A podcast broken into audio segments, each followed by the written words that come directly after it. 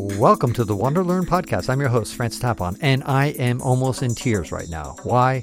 Because I recorded nearly 3 hours of conversation with Sim Blanchard just about a month ago, and I accidentally deleted them. I am right now using all the powers I can to recover these deleted files. I know exactly which SD card used to have them. I can't seem to pull them off of my hard disk either. Trying to recover them on both mediums, and I'm being unsuccessful. It's 3 hours of great conversation. They would have made two awesome podcasts, and I'm really sad about it. So instead, what I'm going to do is I'm going to read an article that has 125,000 views on my website. It's one of my most popular articles. It's called, How Can You Afford to Travel the World? This one is indicative of the classic email I get, which is, Greetings, Mr. Tapon. We share the same dream of traveling the world. This is exactly what I want to do. My question is, how do you afford it? Truly, you must be wealthy to be able to do this. Any advice on how I may follow suit? 22-year-old named Jonathan who sent that question. So I've gotten this question so many times that I finally decided I'm going to write a long article to address it. I will read it to you now because, well, it's still a popular topic. So here we go. Dear Jonathan, although you need money to travel the world, you need much less than most people think, especially if you learn how to travel frugally. Many tourists I see when I travel the world are in their 20s, hardly rich people. If they can afford to travel far and wide, so can you. It's easy to conclude that there is only one factor in being able to travel, which is how much money you make, or how much money you have. In fact, there are two factors in the travel equation, and the equation is how much you can travel equals your savings minus your travel cost. So that is the equation. So now let's break down those two factors of your savings minus your travel cost. Okay. Number one, your savings.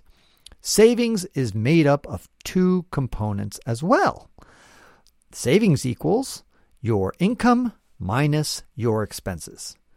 Unless you live in a low-income country, it's easy to make a lot of money. In America, for instance, you can be a waiter and make over $40,000 a year.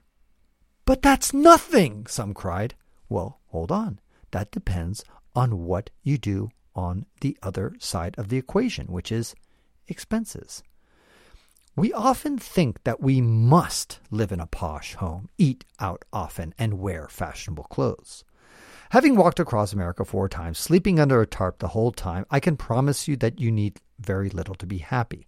We're all different, but if we learn to reduce our requirements and develop our budgeting skills, then we'll end up with a fortune in the bank. For example, let's say you make $40,000 a year. What if you live with 2 or 3 roommates or family members in a somewhat sketchy part of town? You eat at home, bring your own lunch to work, buy used clothing and you don't buy it often, and you avoid most discretionary expenses. What if you did all that? Well, then you would be able to save a couple $1,000 bucks, even if you live in an expensive city like San Francisco, New York, or Oslo, which is the capital of Norway. Now, imagine you make $60,000 a year. Imagine still living like you're only making $40,000 a year. Instead of saving $2,000 a year, you'll save $22,000 a year. Okay, a little bit less because you're going to have to pay higher taxes, but you get the idea. Now, unfortunately, most people move up their expenses as soon as their income moves up, and often beforehand too. That's why some of my Harvard Business School classmates are struggling to make ends meet even with their $1 million incomes. I've always lived simply, no matter what my income was. I'm 50 years old now, and I've never owned a couch, a TV, or a chair. A couple of years ago, Amazon sent me a bed and a mattress for free in order to evaluate and write a review. So I guess you can say I finally got my first bed that I actually owned, I didn't pay for it, when I was 48 years old. That's how long it took me to finally own my own bed. And you're probably wondering, how is that possible, Francis? Well, all the places I rented were already furnished. One place wasn't furnished. I remember it's in San Francisco on top of Potrero Hill.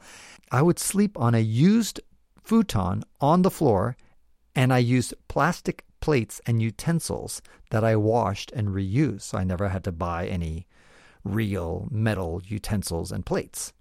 Yes, the entire apartment where I lived there was very zen, just a futon on the floor. It reminds me of Steve Jobs, by the way. He kind of did the same thing. He was so picky about the furniture that he wanted to have that for months or maybe even a year or two, I don't know how long it was, he just had like a lamp and I think some sort of mattress or something on the floor, and that was it, even though he was Steve Jobs and he was young, but he was making lots of money. Anyway, this is a complete digression. All right. I also lived in three crappy neighborhoods in San Francisco. And I'm not encouraging you to live like a monk in a crime-infested neighborhood. I'm simply pointing out that it's yet another major way to save money. We tend to overestimate how much we need to be happy. And we underestimate how much we can save even when we're making a modest income. By the way, right now, I am house-sitting up in the Trinity Alps of Northern California, west of Redding. It's a beautiful location, and again, I'm not having to pay for this house sit. I am on 28 acres. I've got three dogs and a cat that keep me company, and I've got mountains all around me. It's wonderful. I feel like I'm living an extraordinary existence, and I don't have to pay for this wonderful abode. More importantly, I was never sad, bitter, or frustrated when I lived in a humble abode. I loved my life and was thrilled to be living in San Francisco, one of the world's greatest cities. In the Seattle suburbs, I lived without a car while I worked at Microsoft. I rode my bike in the rain, even with 20 kilograms of groceries, and took the not-so-convenient bus when I needed, let's say, to go to Seattle. Meanwhile, co-workers who were making half my salary were driving $50,000 cars that quickly depreciate. These are the same people who ask me how I can afford to travel nonstop. And I think none of my inner city neighbors ever suspected that I was making a six-figure income. I spent about 5 years living well below my means, saving over 80% of my income, investing it wisely in stocks, and created enough savings to let me pursue my passions, which are traveling, public speaking, personal coaching, and writing. So that's how to save. But to figure out how much you can travel, you need to look at your travel costs. But before we go to travel costs, let's take a quick commercial break to talk about my sponsor. This episode is sponsored by the Athletic Brewing Company, which makes yummy non-alcoholic beer. Now, before you disparage non-alcoholic beer, consider this. During the 2020 International Beer Challenge, the Athletic Brewing Company won Brewer of the Year for North America, and they only make non-alcoholic beer. Enjoy the refreshing taste of craft beer without the alcohol or the hangover or the beer belly. Last year, Athletic Brewing donated over $300,000 to trail restoration projects. With Athletic Brewing, you can even drink and drive. When the cop pulls you over for driving too slowly, you can say, "Dude, I was just chilling, drinking beer." Non-alcoholic beer, that is. Although you can't order beer by mail, you can order non-alcoholic beer by mail. So go to athleticbrewing.com, use the promo code WonderLearn20 to get 20% off your first order. Buy at least 2 six-packs so you can get free shipping. That's WonderLearn20 with no spaces to get 20% off. Your travel costs. You can guess where I'm going to go on this one too. So let's examine what makes up travel costs. Travel costs equal lodging plus food plus transportation plus discretionary spending. So let's look at each of these 4 components. Lodging. Stay in the cheapest place you can tolerate. Although staying at the Ritz is fabulous, most of us travel to see stuff outside the hotel. Fancy hotels encourage you to stay in the hotel. dodgy hotels encourage you to get out. I stayed in a dump in Roatan, Honduras. The shared bathroom smelled like urine, and shower water from the room above leaked onto my bed. So thanks to that crappy room, I got to know Roatan really well. Here are the progressive steps to simple, cheap lodging. Nice hotel is the best option, or the most expensive option. Then we drop down to budget hotel, then you drop down to hostel, and then you drop down to couch surfing, because remember, couch surfing's not free. You got to give a little bit something to your host.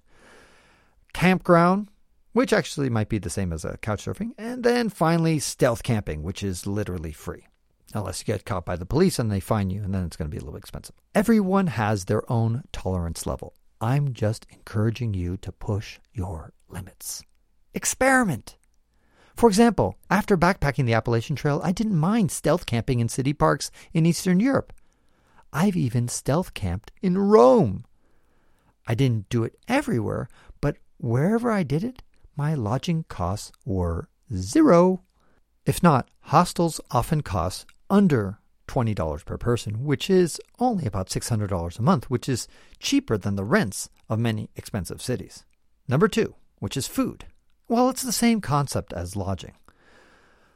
Of course, trying the local cuisine is part of traveling, but that doesn't mean you have to go to a four-star restaurant. In fact, most four-star restaurants don't even serve traditional local dishes, but instead they serve fancy stuff that a local wouldn't recognize.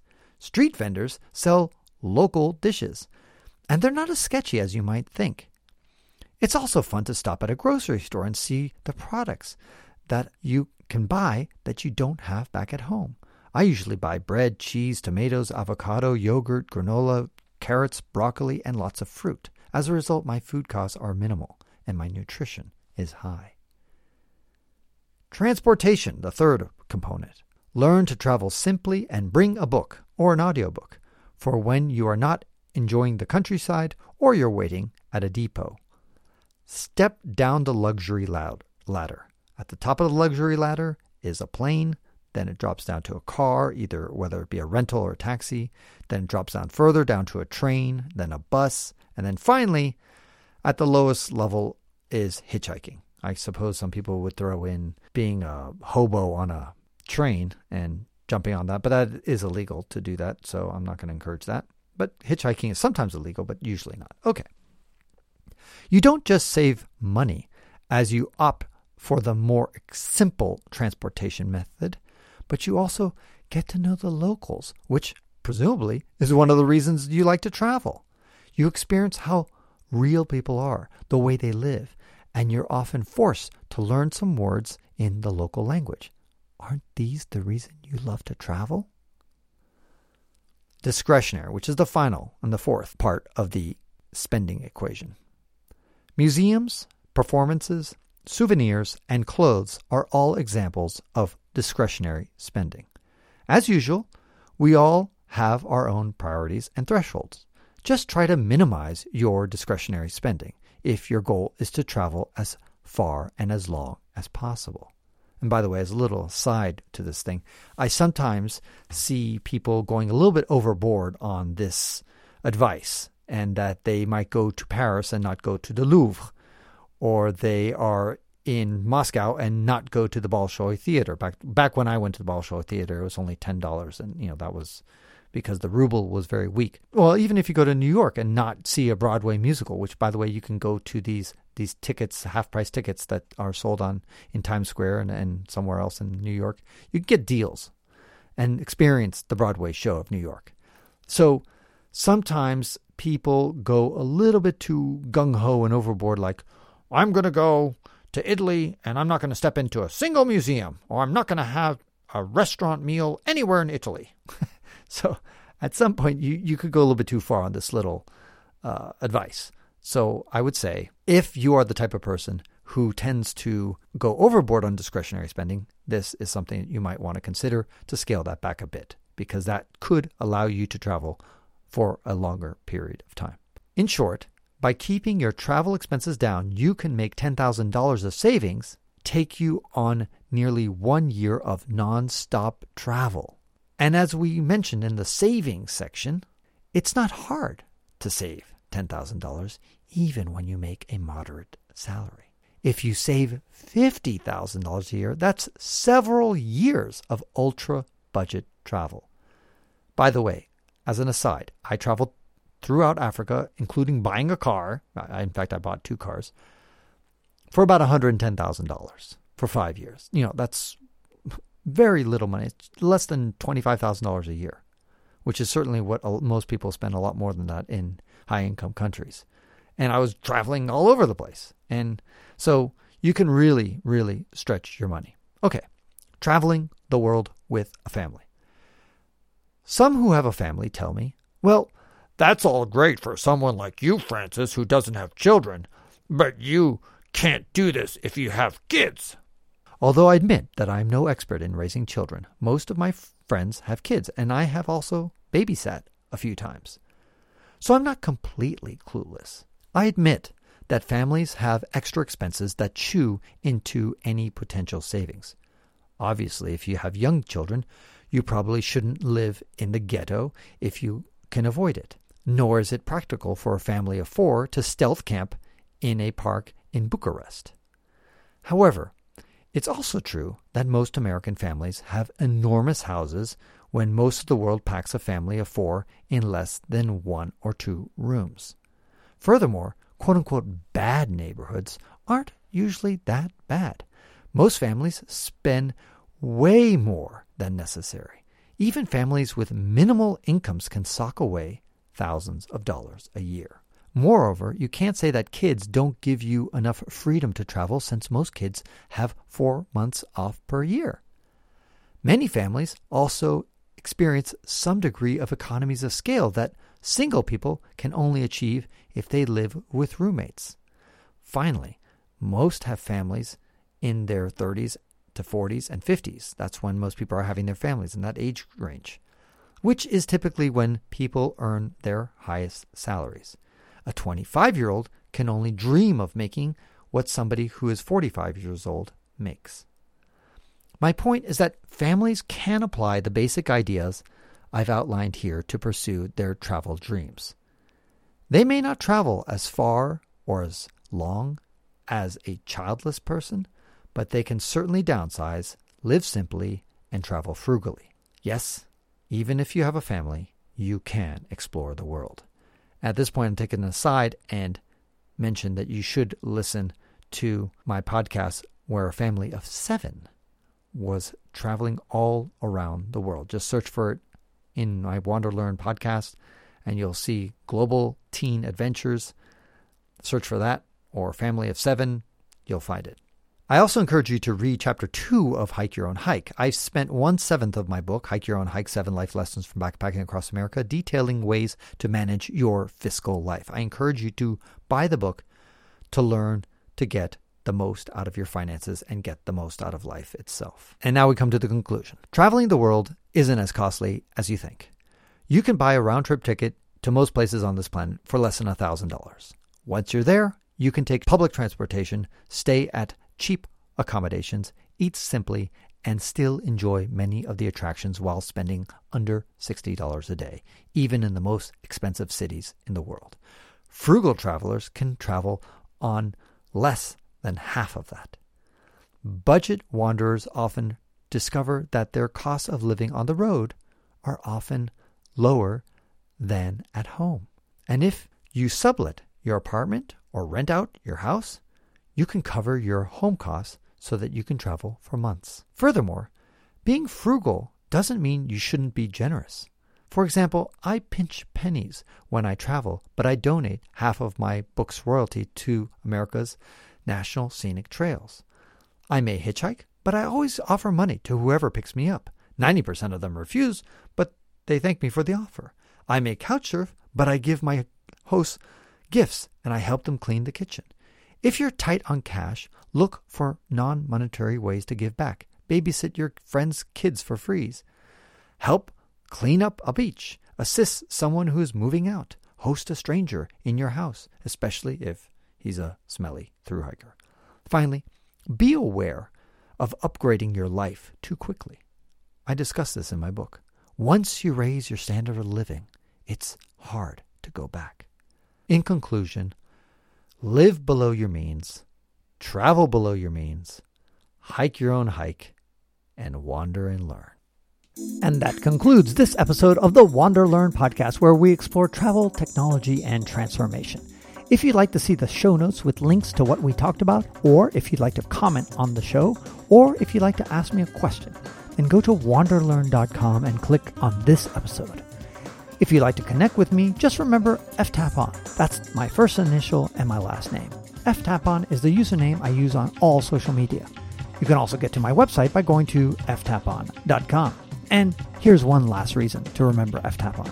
If you like what I do and would like to get rewarded for supporting my projects, then go to patreon.com/ftapon. That's where you can pick up some remarkable rewards for as little as $2 a month. And now for 5 quick favors.